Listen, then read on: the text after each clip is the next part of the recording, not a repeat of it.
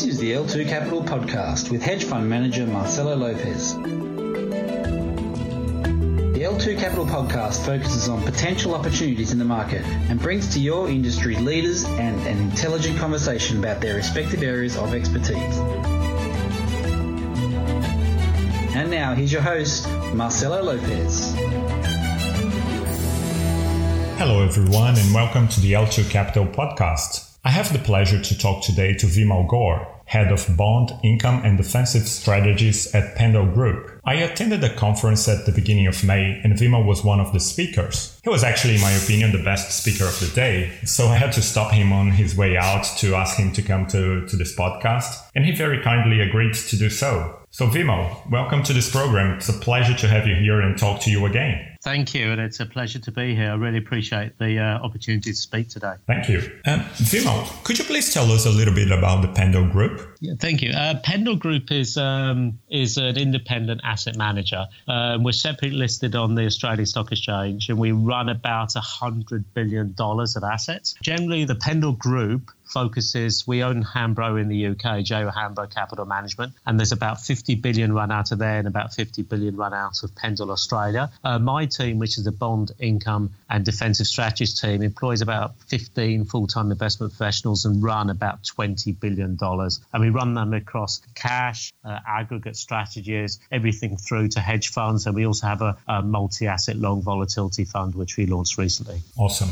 Well, uh, you mentioned in your speech and also in an article that was released in the Financial Review soon after your speech something very interesting the illusion of liquidity. With apparently so much money in the system today, would you care to explain to us what you mean by that? Um, I think this illusion of liquidity works on so many different levels right now. Um, as you mentioned, there is massive um, amounts of money that's been pumped into the system really since the GFC via numerous quantitative easing programs that have um, been conducted by various central banks across the world. But when you look through the markets, you can see pockets of illiquidity um, popping up at all points. For example, we had the flash crash in the Japanese Yen earlier this year, where it moved materially in one day and then bounced back. You can look at the equity markets where you know, about 50% of the volume is done in the last hour of trading, which is all around algorithmic accounts. You can look at the um, the disappearing of liquidity that happens around economic numbers as the algos pull back, and then you can look at um, the problems you're seeing across cross currency basis, and even in the front end of the US now, problems with the plumbing of the system, which are indicative of a shortage of, for example, right now, a shortage of dollars. So while at the surface the markets look to be very liquid and be functioning very well, all you need to do is just go slightly down one level and you can see all of these issues around liquidity that are popping up. And the, the key one for us right now is this illusion of liquidity in the US money markets. And where you're beginning to see these plumbing problems push up, and they're indicating quite clearly a shortage of dollars. And that's really to do with the fact that the Fed is still tightening policy even though they've indicated they'll be cutting rates and policy is likely to be eased at the end of this month and materially over the next couple of years, you've got to remember the Fed is still tightening policy by conducting its quantitative tightening product, uh, policy, which is going to run until September. So not only are we talking about shifting to an easing cycle, but we're currently in a tightening cycle, and that's having all sorts of ramifications right now. Interesting. So I've got a couple of questions for you. Um, uh, the yield curve is flattening, and in some parts of the curve, there is already an inversion. And, normally, an inversion of the yield curve means a recession is on the horizon. Do you see a recession happening in the US? And uh, what will be the impact of this uh, yield curve flattening or inverting for emerging markets and high yield bonds? Um, you, are right. We've seen we've seen a material flattening of the yield curve uh, in the US, and we've seen it inverted in numerous parts throughout the curve now, specifically in the front end, where you've got um, very large expectations of rate hikes coming through in the in the short dated part of the curve. Um, it's normal for the yield curve to flatten um, as it believes the Fed is over tightened. And that's because the Fed controls the front end of the curve, but the back end of the control is uh, the curve is controlled by supply and demand, i.e., the the ebb and flow of market participants, and they've been pushing bond yields lower. And so current 10 year bond yields just around 2%. Now, it's normal now and um, for the Fed to start cutting rates and the yield curve to start steepening. And what's really interesting is you're already beginning to see that. If you look at the dynamics of the curve, what's happening is the spot curve um, continues to flatten, but the forward curve is steepening, and that's a dynamic you you often see at the end of a cycle when just before the Fed starts cutting, and you'll be beginning to see things like you know twos, five, six month forwards and ones, twos, two year forward. All of these kind of forward um, expressions beginning to steepen up now, and that happens just before rate cutting cycle. Um, my my personal view is the Fed is over tightened. The, the belief is that because the Fed was coming from zero and they've hiked rates up to two and a half percent, that that increment isn't too large. But you've got to remember the size of the quantitative easing packages that we saw in the US. Effectively, the US was running large negative real interest rates. And the shadow, I think it was the Atlanta Fed, have a shadow rate, and that was down about three, three, three and a half percent negative. And so you can say, well, the Fed's hiked rates by nearly six percent in a short period, 2016 to now. And that rate of change is enough to slow the economy. And you could see all the interest rate sensitive parts of the economy slowing. So you've had that is the first part. You've had the, the rate of change of Fed funds and the, the monetary policy in the US tightening a lot. At the same time, as you've had um, the um, a, a, large amount of credit that's been issued into the system. And so you've got this this problem where Fed funds have been tightening, monetary policy has been tightening, interest rate sensitive sectors have been slowing, and then you've got coupled with a, a trade war. And so now you've got this slowing of the economy, which I worry is actually embedded in the US. And all the forward looking indicators I'm looking at tell me the US should continue to slow from here. And people look and say, well, okay, unemployment rate is low and the um, wages are picking up, but that's late, like, late cycle phenomenon you always see those in the US. You always see the unemployment rate pick uh, at the lowest before you enter in recessions, and you will see wages largely the highest before you enter recessions because they're lagging indicators. So I look at it now and say I think there's a very strong chance if the Fed, if the US isn't in recession now, it's going to be there soon. And secondly, the implications of that is that a slowing um, global growth environment, I think, is is upon us. With the US slowing, uh, all the data we've seen out of Asia has been weak. We saw the growth numbers out of China yesterday were the weakest for something over 20 years. And we know that all the data in Europe is weak. So I don't see there being any growth engines of the world right now. And that has to have an impact on one, emerging markets, as you mentioned, but two, given the size of the credit issuance we've seen over a number of years and the big bubble that's been built up in credit securities, I'd expect that to impact credit securities as the US continues to slow and corporate balance sheets become to get a little bit more stressed. Interesting. Do, do you think the, the US and the rest of the developed world will follow the same path as Japan? Um, I think we largely have. Um, and the reason for that is the demographics. So, you know, a large part of what's happening in the US now has been um, due to the baby boomers and the demographic path the US is following. Um, and ultimately, you know, we can look at it and say, well, bond yields have been declining for a 40 year period now. Um, debt levels have been going up for not not for the same amount of time, but materially over the last 10 or 20 years. And we, we're reaching a situation where the economy does look similar to Japan. Now, Japan is conducting its own um, rectification of the system and remedy of the situation, is effectively stealth MMT. And at the end of this cycle, when the US when the US clearly has entered recession, the Fed responds to that and exhausts its limited room to cut monetary policy, which is only two and a half percent. Well, then at some point you would expect MMT and fiscal policy to come much more into the fore and the baton to be passed from monetary to fiscal. Interesting. Well, uh, you, you, you, just answered my, my next question, but uh, mm-hmm. uh, I know you have spoken to, to Bill Mitchell recently, so I have to ask you this. Hmm. Uh, MMT is really coming, and if so, how do we need to think about it? Um, yeah, we, we had, uh, I hosted a session with Bill Mitchell in our office just a couple of weeks ago, which is incredibly illuminating. Um, I'm in no doubt that that MMT is coming, really because the monetary policy lever across the whole world is largely exhausted. So you look at Japan and you look at Europe now, they've got weakening economies. They need to engage more so in the currency wars that are happening and being led by Trump, but they have very limited ability to respond because monetary policy is exhausted. So, you know, they can do a little bit more QE, they could change collateral lines, they could do tweaks at the margin, but it's not going to be large scale. what they need to do is to have fiscal stimulus. Um, and the narrative in the US about MMT has gone completely mainstream now. Um, so I'm no doubt that it's coming. It's just a question of when and how. And I think that will be when monetary policy has exhausted itself in the US. And I expect interest rates to be cut from 2.5% to zero sometime by the end of next year. And the baton to be passed at that point, and that and that will get increased um, talk and uh, rhetoric around this as we come into the US presidential election. But at its core, the premise of MMT is really what quite compelling. Uh, you know, and, and it, it centers around this whole ability of the government to to to use up spare capacity in the in the um, underlying economy, and it works for economies which issue that have their own currency and issue debt in their own currency. And I look around Australia, which has a massive amount of underemployment of labour and a lot of jobs that could need filling. And I question, you know, why would it be such a bad thing for the government to employ those people on short-term contracts to clean parks, clean up graffiti, do short-term jobs that would benefit the whole society as a whole? And add to the productive capital. I mean, I, I, don't think that would probably be a problem. The problem with MMT is effectively you're giving the license to a government to pump fiscal stim- spending and stimulus into an economy until it uses up its its um, spare capacity.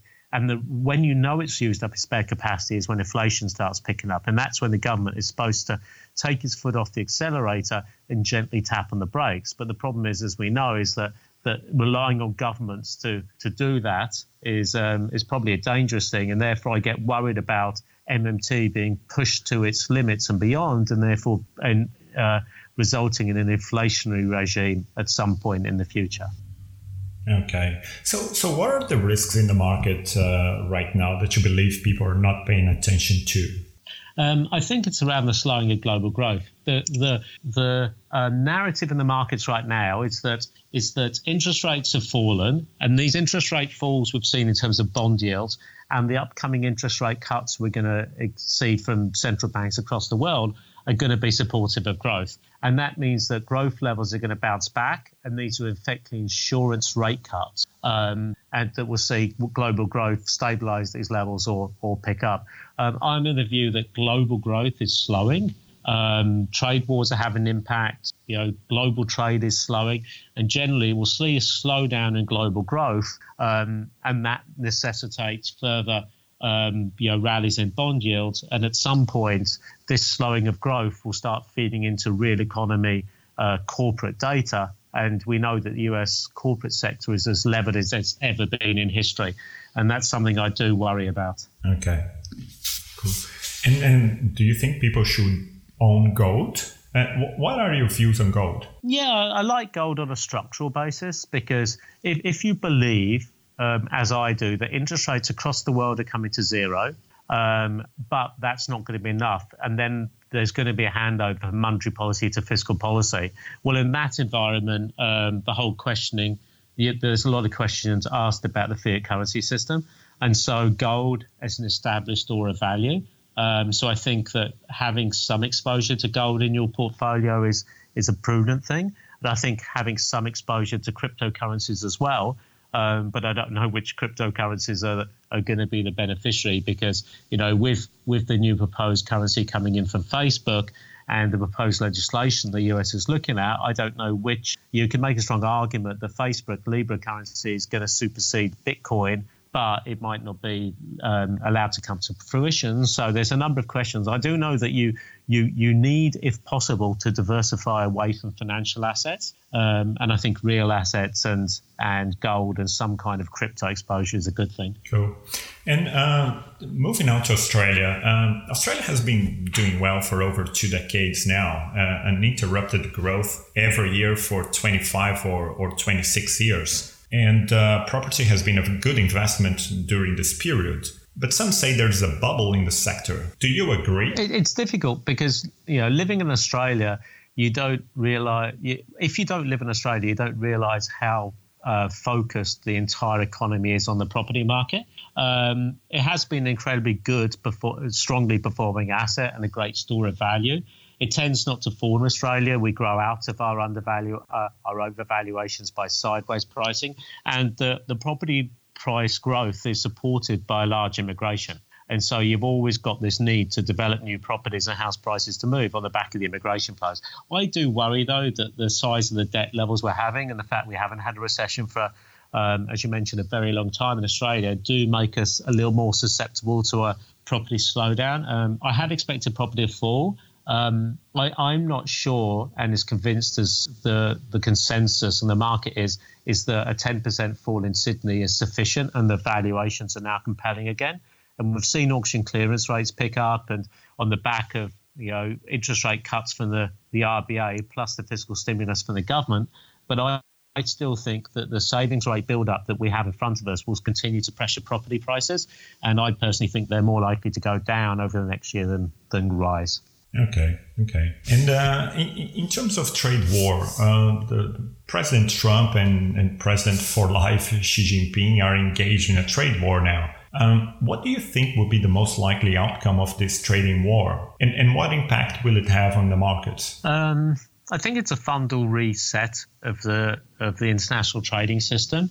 Um, for the last 30, 40 years, we've been in a world that's seen increasing globalization, and now uh, we're beginning to roll that back. So, so the US companies are looking to have to onshore again, uh, which is a massive endeavor for them to do so um, and they're trying to circumvent um, companies. Uh, they're trying to circumvent, for example, China going to Vietnam and exporting through there. So there's a complete reset coming on that I don't think will be solved by just one trade deal. I think this is a generational um, shift that's happening, and the countries that sit in the middle will be ultimately forced to choose between alliances with um, the US and alliances with China. And I think we've only started that process. And ultimately, um, it has to be quite disruptive for world trade and global GDP growth. Okay. Do you think the presidents are trying to resolve the the whole thing at once? Not only the, the trade war, but the South uh, China Sea problems, the Korean issue, and everything at once, uh, or and they're throwing it all at the trade war uh, account? Um, I yeah, I think the problem is is they both have very limited maneuver. I mean the the stance that Trump has taken with China is the first bipartisan um, issue that's gained a lot of support. So it makes no sense for him to pull back now. And there is a prevailing feeling within the US that they have been cheated for a number of years, and that um, but within China, China is playing a long game, and so it feels it can wait out the US. So I don't expect there to be any material softening in the stance from either side over the medium term. Okay, okay. In regards to Europe, do you see problems intensifying this year and next? I mean, there's no shortage um, of risks there, right? I mean, Brexit, Spanish and Italian banks, Greece that uh, is on and off. We could spend hours talking about all the problems Europe have. I mean, ultimately, there's a couple of things that uh, we need to focus on here. One, that European growth is largely a derivative of Chinese growth now, and that's because the the the largest driver of the change of European growth is German exports, and they largely go out to Asia and China. And obviously, as China is importing less, the, the slowdown that we've seen in Europe has been uh, uh, um, unusually for Europe centered in Germany, and Germany suffering more than other countries. Now, until we get a situation where Europe can focus on its own domestic demand and consumption, we're going to continue to have this problem. But it's a very difficult situation to do so when you have all these large fiscal deficits and pooling, etc. These questions, and I think that there's a recognition that the system is fundamentally broken and can't move forward, and I think that's the reason why Lagarde was appointed to the ECB after coming from the IMF, where she's a negotiator.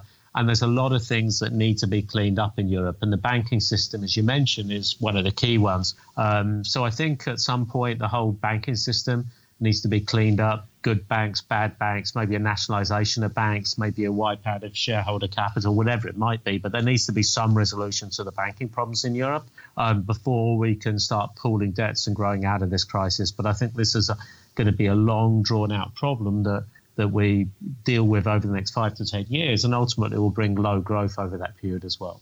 Okay, so so given everything we discussed, uh, how would one position his or, or her portfolio to profit from the outcomes you mentioned? Oh, um, that's a good question. I think a diversified portfolio um, is, is obviously the key thing here.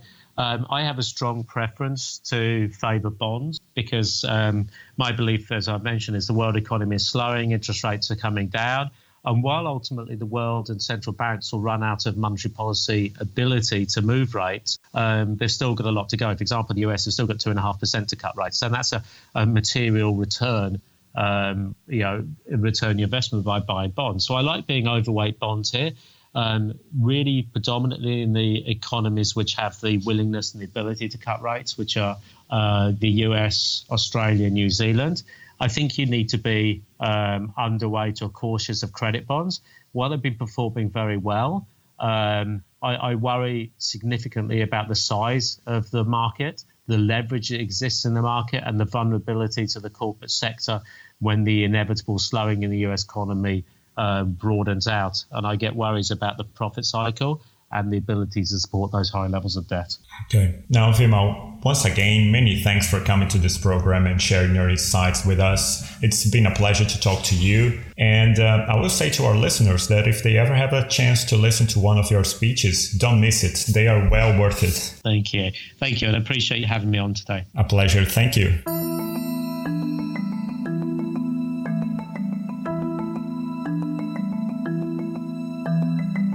Like this podcast, feel free to forward it to your friends and colleagues. We appreciate your time, support, and your feedback. You can follow Marcelo Lopez on Twitter at MALopez1975. The information presented here is not investment advice and should not be taken as such. You should do your own due diligence and consult with your financial advisor before doing anything suggested or mentioned in this podcast. L2 Capital and its partners will not be liable for any losses that occur in doing whatever is discussed in this podcast.